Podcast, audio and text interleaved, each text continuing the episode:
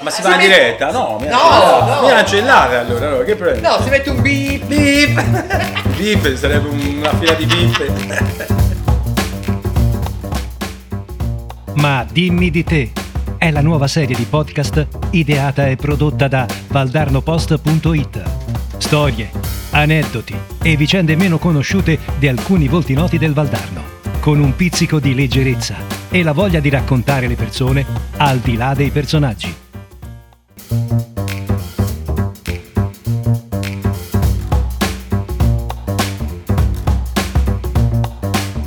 diamo il via oggi a una serie di podcast un po' particolari perché avranno come protagonisti personaggi del nostro territorio, del nostro Valdarno, conosciuti e non conosciuti. Oggi con noi abbiamo Sauro Testi eh, e vogliamo che tutti possiate conoscere l'uomo Sauro Testi e non tanto l'ex sindaco, eh, l'ex assessore, non vogliamo proprio parlare eh, se non en passant di politica, ok? Iniziamo subito, eh, tanto per rompere il ghiaccio, eh, se dovessi usare un aggettivo per descrivere la tua vita. Agitata parecchio. Perché agitata? Senza ombra di dubbio. Ma perché sin da quando ero abbastanza piccolo tendo sempre a fare un sacco di cose e tutte le volte quando sono in mezzo dico no, questa volta è l'ultima, poi devo rallentare e prendere meno di impegni o avere meno idee e poi la settimana dopo ci ricasco e dico no, non è possibile un'altra volta. E questo un po' è stata una caratteristica in tutti Ma questi questo ti ha aiutato o no? Ma Nel la- fare bene le cose.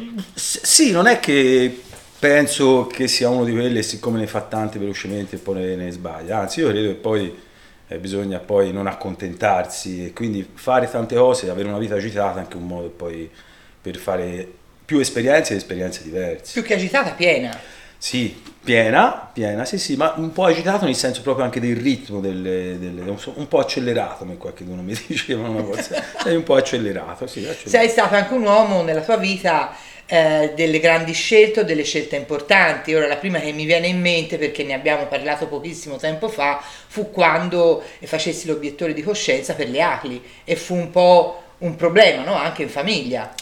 Sì, sì, sì, perché eh, la mia era una traiettoria di lavorare eh, all'università a Parigi e avevo un progetto con l'Arci e per portarlo avanti dovevo fare il servizio civile all'Arci, già fatto domanda e tutta, mi sono ritrovato invece alla Caritas di Arezzo, destinato a fare il servizio civile, mi sono spaventato perché da famiglia praticamente atea, giovane comunista, un mondo a me sconosciuto, pensavo di trovare tante difficoltà. E invece?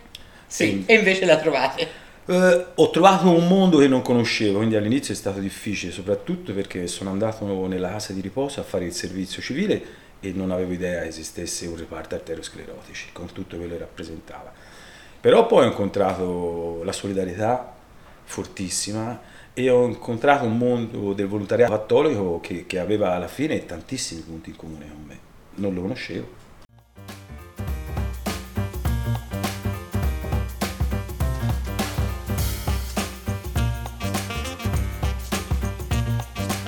Io l'ho, raccontato l'altra volta e mi ricordo che io ero un giovane allora, però partecipavo alle riunioni, alle riunioni di partito e quando questa cosa del servizio civile venne fuori, io ero il primo a Bucini, ragazzo che sceglie- sceglieva questa strada, nel partito ci fu una riunione, sembrava più un processo, insomma, perché i vecchi compagni non, non capivano perché uno facesse l'obiettivo di coscienza e rinunciasse alle armi. E poi mi dicevano se c'è da fare la resistenza.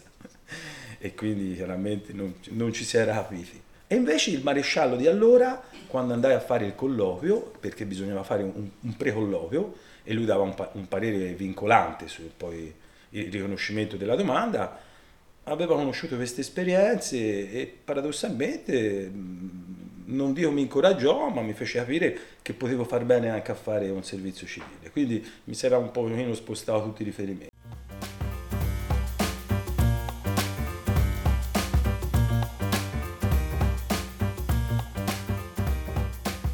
Poi quando sono andato a fare il servizio civile ho incontrato, eh, io venivo da una famiglia dove i nonni erano tutti belli, forti, sani, vivi, sorridenti e ho trovato gli, anziani soli, tristi e, e veramente eh, più che malati, soli e tristi e ho incontrato la solitudine, appunto l'abbandono, la sofferenza. Nell'arteriosclerotici c'erano anche ex pazienti psichiatrici E beh, non l'ho potuto più lasciare quel posto. Il giorno dopo mi sono congedato, ho chiesto se potevo rimanere a lavorare e così è stato. E ancora stai proseguendo, al, al, di là di alcuni percorsi un po' diversi, sì. no? come quello di sindaco a Bucina, sì, assessore sì. a figli in incisa, hai, hai, continuato però questo percorso con le persone diciamo più fragili. Sì, esattamente, esattamente, perché dopo l'esperienza in casa di riposo ho iniziato a lavorare in salute mentale nell'88, quindi una vita, e a parte la pausa di dieci anni dal sindaco, poi ho sempre lavorato, sono tornato in questo mondo eh, progetti nuovi, cose diverse, ma il mondo è sempre quello dei fragili, dei vulnerabili, di quelli che non hanno voce. Eh, ho, ho, sempre pensato che siccome dovevo fare l'interprete e avevo iniziato a farlo, era un modo poi per permettere a linguaggi, a linguaggi diversi di capirsi, no? a persone che parlano un linguaggio diverso di entrare in comunicazione. Ho pensato che il mio lavoro di educatore con le persone della salute mentale fosse la stessa identica cosa diventavo il mediatore e permetteva a loro di comprendere e farsi comprendere a una comunità che altrimenti non sarebbe stata in grado di aiutarle e dargli risposte.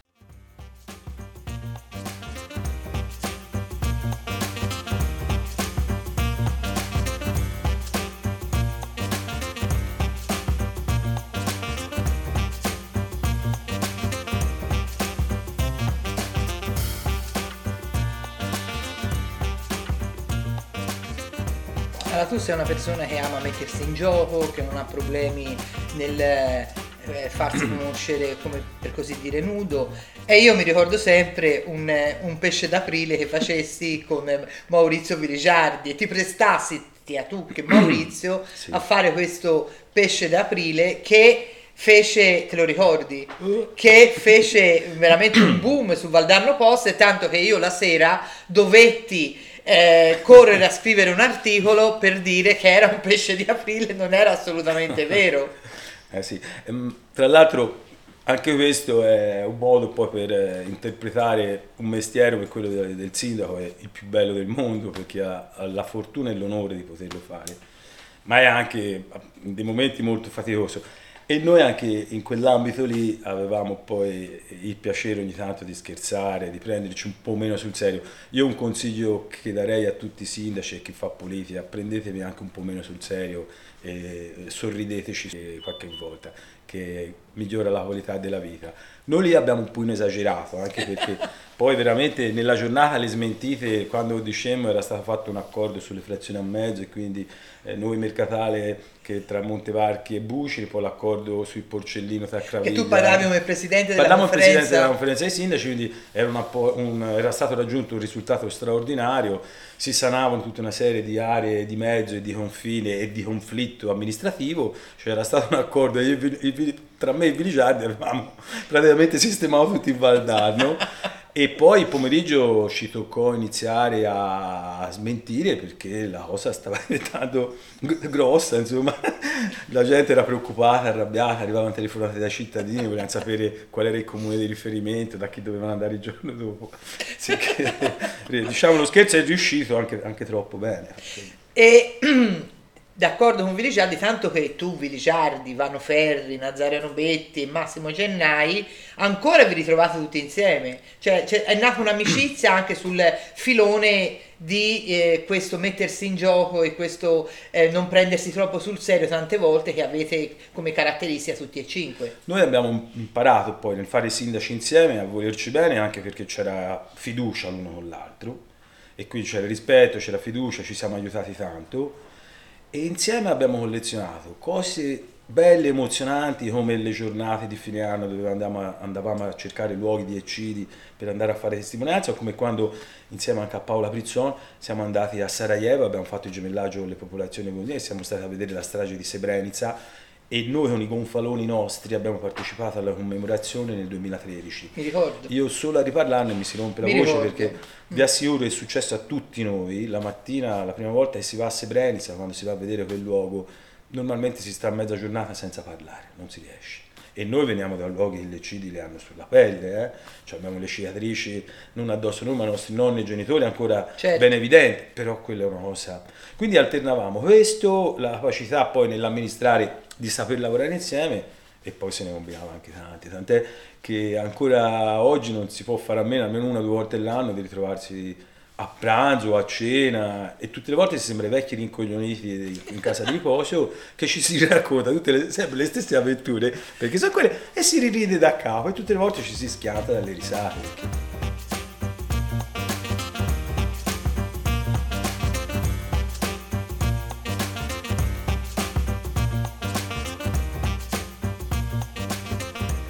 C'è, C'è anche le, c'è anche le scene in cui cucinate voi, no? No, normalmente sì.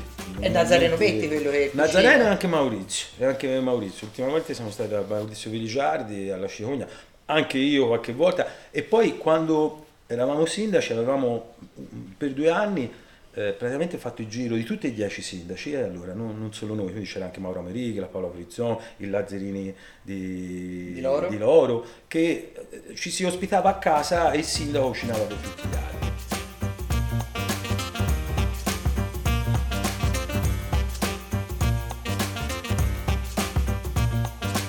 Senti, invece una cosa che oggi nel 2023 è un po' inusuale, tu non hai nessun tipo di rapporto con i social.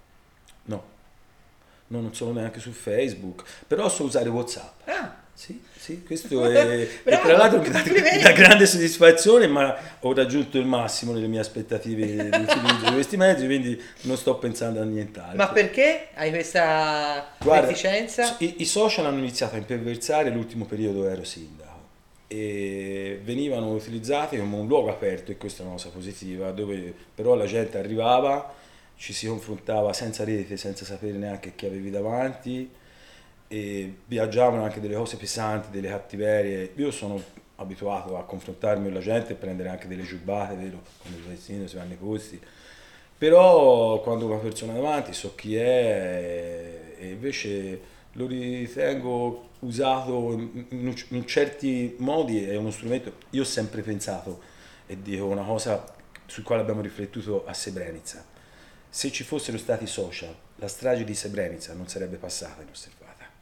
Noi non l'abbiamo vista, ma se quei ragazzi venivano portati via di 15-16 anni come oggi avessero avuto telefonini e la possibilità di far vedere che lo succedeva, quella vergogna non sarebbe passata inosservata. Quindi i social sono uno strumento anche di democrazia, di comunicazione, che permettono a tutti anche di andare Certo. oltre certe censure, ma possono essere anche uno strumento vigliacco e violento perché a volte uno può entrare in dei gruppi di discussione dove viaggiano delle cose bruttissime, attivissime e dovrebbe stare la giornata a rintuzzare tutta una serie di ragionamenti invece che parlare di cose costruttive o positive. Cioè è, un'arma a doppio taglio e io più mi tagliare di non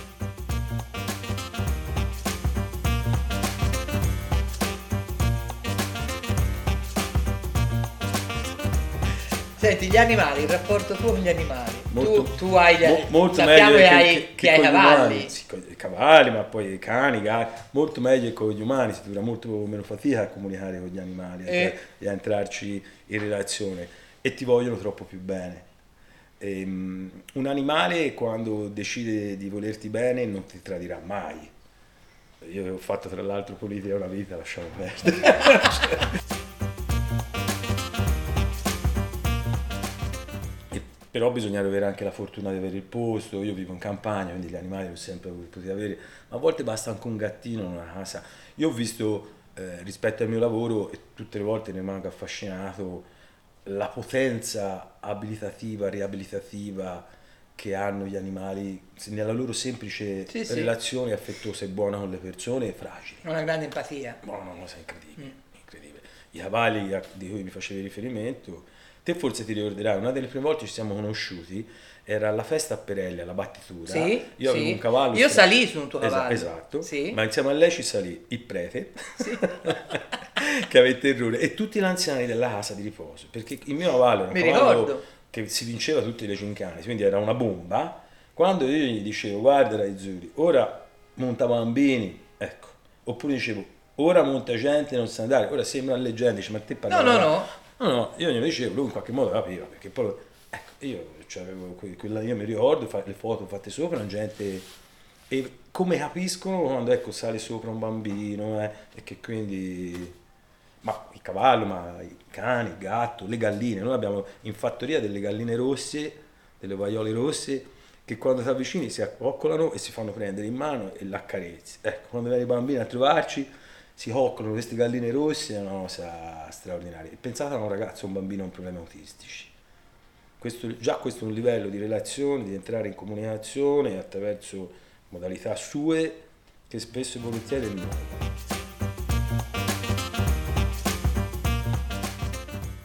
Quanto ti dà quello che stai facendo? Il lavoro che fai? Adesso? Sì, le attività allora, a livello personale? Sì, eh? sì, sì. Allora, guarda, io penso di aver fatto il sindaco sia stata una cosa bellissima. Lo, lo rifarei nel senso tornerei indietro e al 2004 mm. lo rifarei. Oggi non lo rifarei perché non avrei neanche l'energia per fare il sindaco.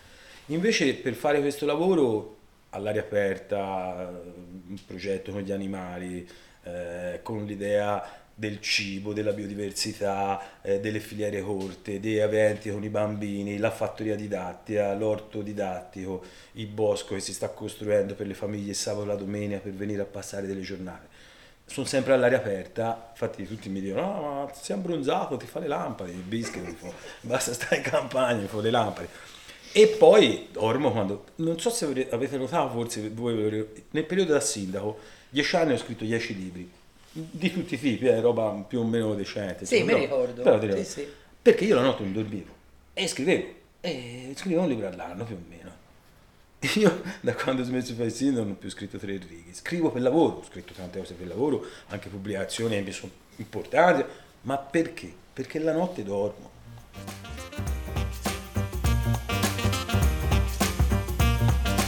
Un'altra grande passione sono i viaggi, perché ci dicevi sì. che hai viaggiato molto. Sì, eh, sì, sì che, eh, ho viaggiato tanto con le funzioni da sindaco, ma poi perché ero curioso di andare a vedere situazioni come quella in Bosnia. Poi quella, ecco appunto con il popolo sarawi è stata un'esperienza e per 14 anni tutti gli anni andavo in Algeria con un gruppo di volontari a portare aiuti a queste tendopoli e soprattutto i primi anni erano avventure vere, eh, perché noi da quando si partiva da Algeri a quando si ritornava si entrava nel, nel silenzio uh, assoluto, nel senso non c'erano comunicazioni, mm-hmm. si arrivava giù nel deserto, si cercava jeep d'avventura, si viaggiava di notte per arrivare a destinazione, si aveva tutti i soldi delle famiglie, avventure belle, piene di, di, di significato, dove giù c'erano tutte queste famiglie che ci aspettavano e quindi sono stati viaggi... Eh, impegnativi ma belli, belli, belli, belli. Con me sono venuti tanti giovani che hanno fatto queste esperienze tutti gli anni, se erano una decina e cambiavano sempre chi veniva e penso che anche a loro poi questa storia li abbia segnati parecchio. E adesso non vai più?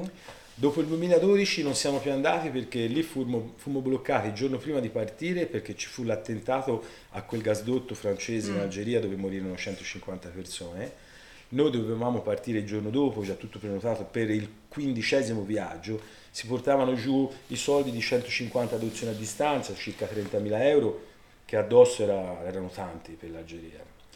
E poi tutto quello si riusciva a portare aiuti sanitari e altre cose. E quindi ci fu questo attentato e il giorno prima di partire mi chiamarono dalla Farnesina, io ero il capo comitiva, quindi ero quello risultava mm-hmm. il responsabile, quindi chiamarono me in comune dissero guardate non venite a Roma, non vi imbarcate, tanto Algeri non vi si farebbe scendere. E per un anno non siamo potuti andare e dopo quando hanno riniziato i viaggi non era più come prima. Quindi non si poteva più andare alla nostra tendopoli da soli, si doveva andare scortati con un convoglio militare, lì non si poteva stare nella tenda con le nostre famiglie ma in un piccolo bunker.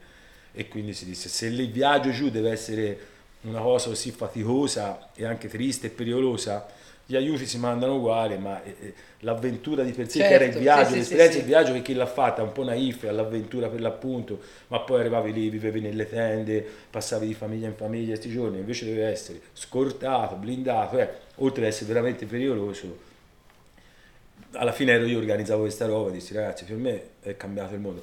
Ti devo dire che l'anno prima, l'ultimo viaggio, venendo via dalla Tendopoli, nella jeep ci portava via, mh, mi sono messo a piangere e a me non era successo mai neanche il primo anno che ci siamo stati nel, 2008, eh, nel 98 quando pensavo di non ritornarci quindi quei bambini che salutavo pensavo di non ritornarci e poi siamo tornati 14 volte perché E cosa fu? Eh, nel cosa- venir via, guardando la cassina no, noi avevamo fatto una cassina di mattoni con i soldi ricavati dalla vendita di uno dei miei libri, fatta fare da loro per dargli i soldi, ci hanno costruito un piccolo box di mattoni Mm. che si chiamava Casa Valtarno, la casa di Pimus, che era il personaggio, che siccome si era su una collinetta, una tendopoli di 40.000 persone, quando si arrivava, la mamma della famiglia che ci ospitava lì davanti Mm. alla loro tenda custodeva la bandiera della pace.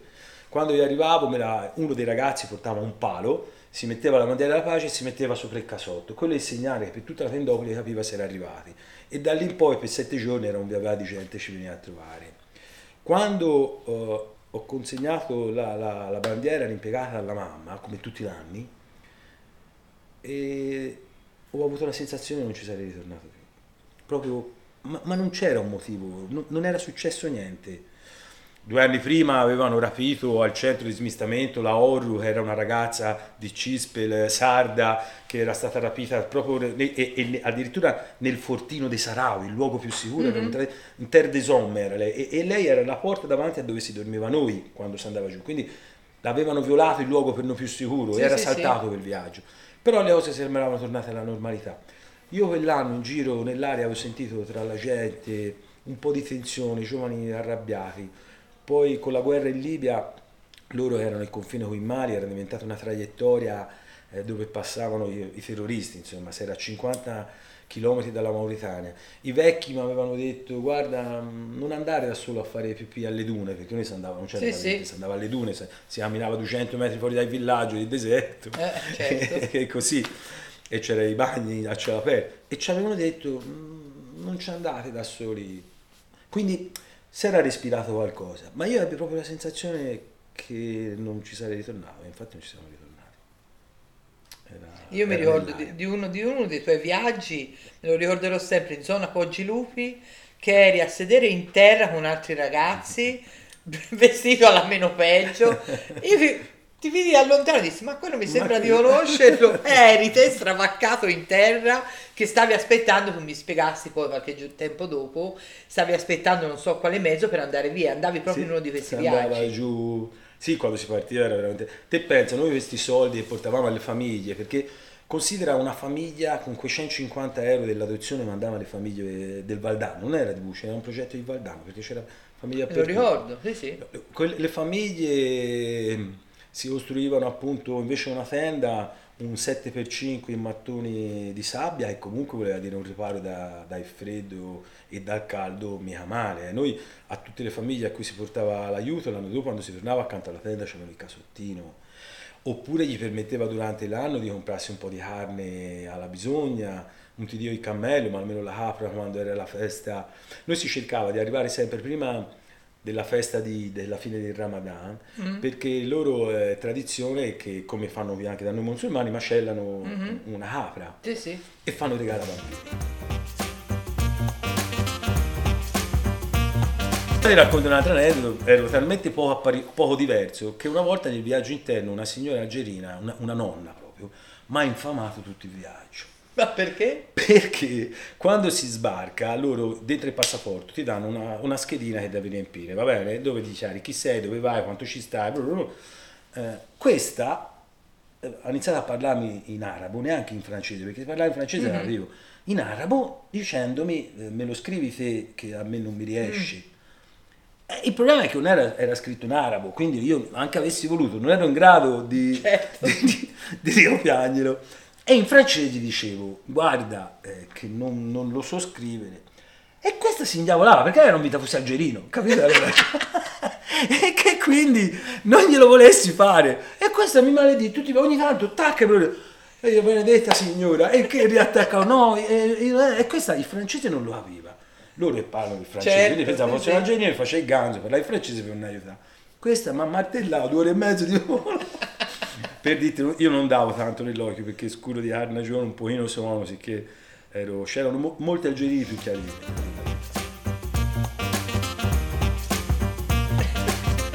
Senti, c'è qualcosa nella tua vita che eh, avresti voluto fare, non hai fatto, o avresti voluto fare diversamente? In quello che ho fatto, tante volte quando indietro il sindaco l'avrei voluto fare meglio davvero perché con l'esperienza di pensarci ho visto tante cose per inesperienza, passione, eh, giovane età che quindi poi tu acquisisci dopo, eh. ne ho buttato un po' di fuori, e, però faceva parte, parte, parte del gioco.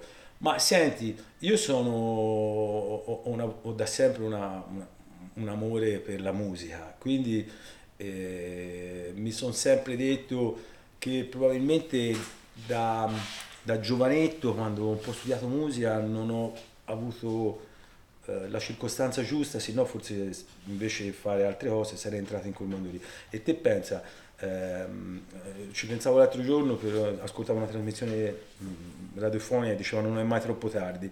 Eh, io a 13 anni i miei, i miei, genitori mi mandavano a studiare musica perché c'ero portato, mm-hmm. mi mhm. piaceva vado dal maestro Campani qui a Montevarchi e questo che mi babbo si fissa e devo suonare il clarinetto a me faceva schifo un anno di solfeggio quindi non vedevo i zibidei cioè, senza lo strumento un anno di solfeggio e lo strumento un anno poi mi danno lo strumento e mi danno quello che non mi garba io duro un'altra annata e a me mi garba la tromba e io dicevo, ma io voglio studiare la tromba. No, ma che la tromba, poi non tu trovi da fare nulla, i complessini, l'orchestrina. Ma che complessini? Che voglio studiare? due anni smetto e mi metto giocare a pallone con tutti i ragazzi. Poi la musica ce l'ho nel sangue, a 16 anni imparo la chitarra da autodidatta. Mm. Ho una sorella stronza e siccome lei sa suonare la chitarra bene, non mi vuole insegnare, più piccola di un anno, io la copiavo da distanza, guardavo i diti, mi metteva l'accordo e si girava nella stanza dove si suonava. Quindi io dovevo andare a orecchio, non mi faceva vedere neanche l'accordo. Non è sempre tutto ce la fo. Quindi poi si suona, eh? E però io ho sempre avuto questa idea, forse se avessi potuto studiare la tromba forse avrei fatto il conservatorio, perché poi mia sorella invece lo fa. A 50 anni il gruppo di Scelzo la barra facciante da vecchi si mette sul personale, mi regala una tromba a 50 anni. E me ne sono rinnamorato, l'ho studiata poco perché poi ho fatto da autodidatta perché l'ho lì mi garba maneggiarmela per conto mio. Però forse sì, se eh, il musicista forse l'avrei fatto. Allora, noi ringraziamo Sauro Testi perché eh, è stato veramente affabile, tranquillo, sincero soprattutto. Sì, Quindi grazie, grazie per essere voi, stato qui con noi e naturalmente il prossimo podcast non vi sveliamo con chi sarà, ma sarà tra, tra, altri, tra 15 giorni.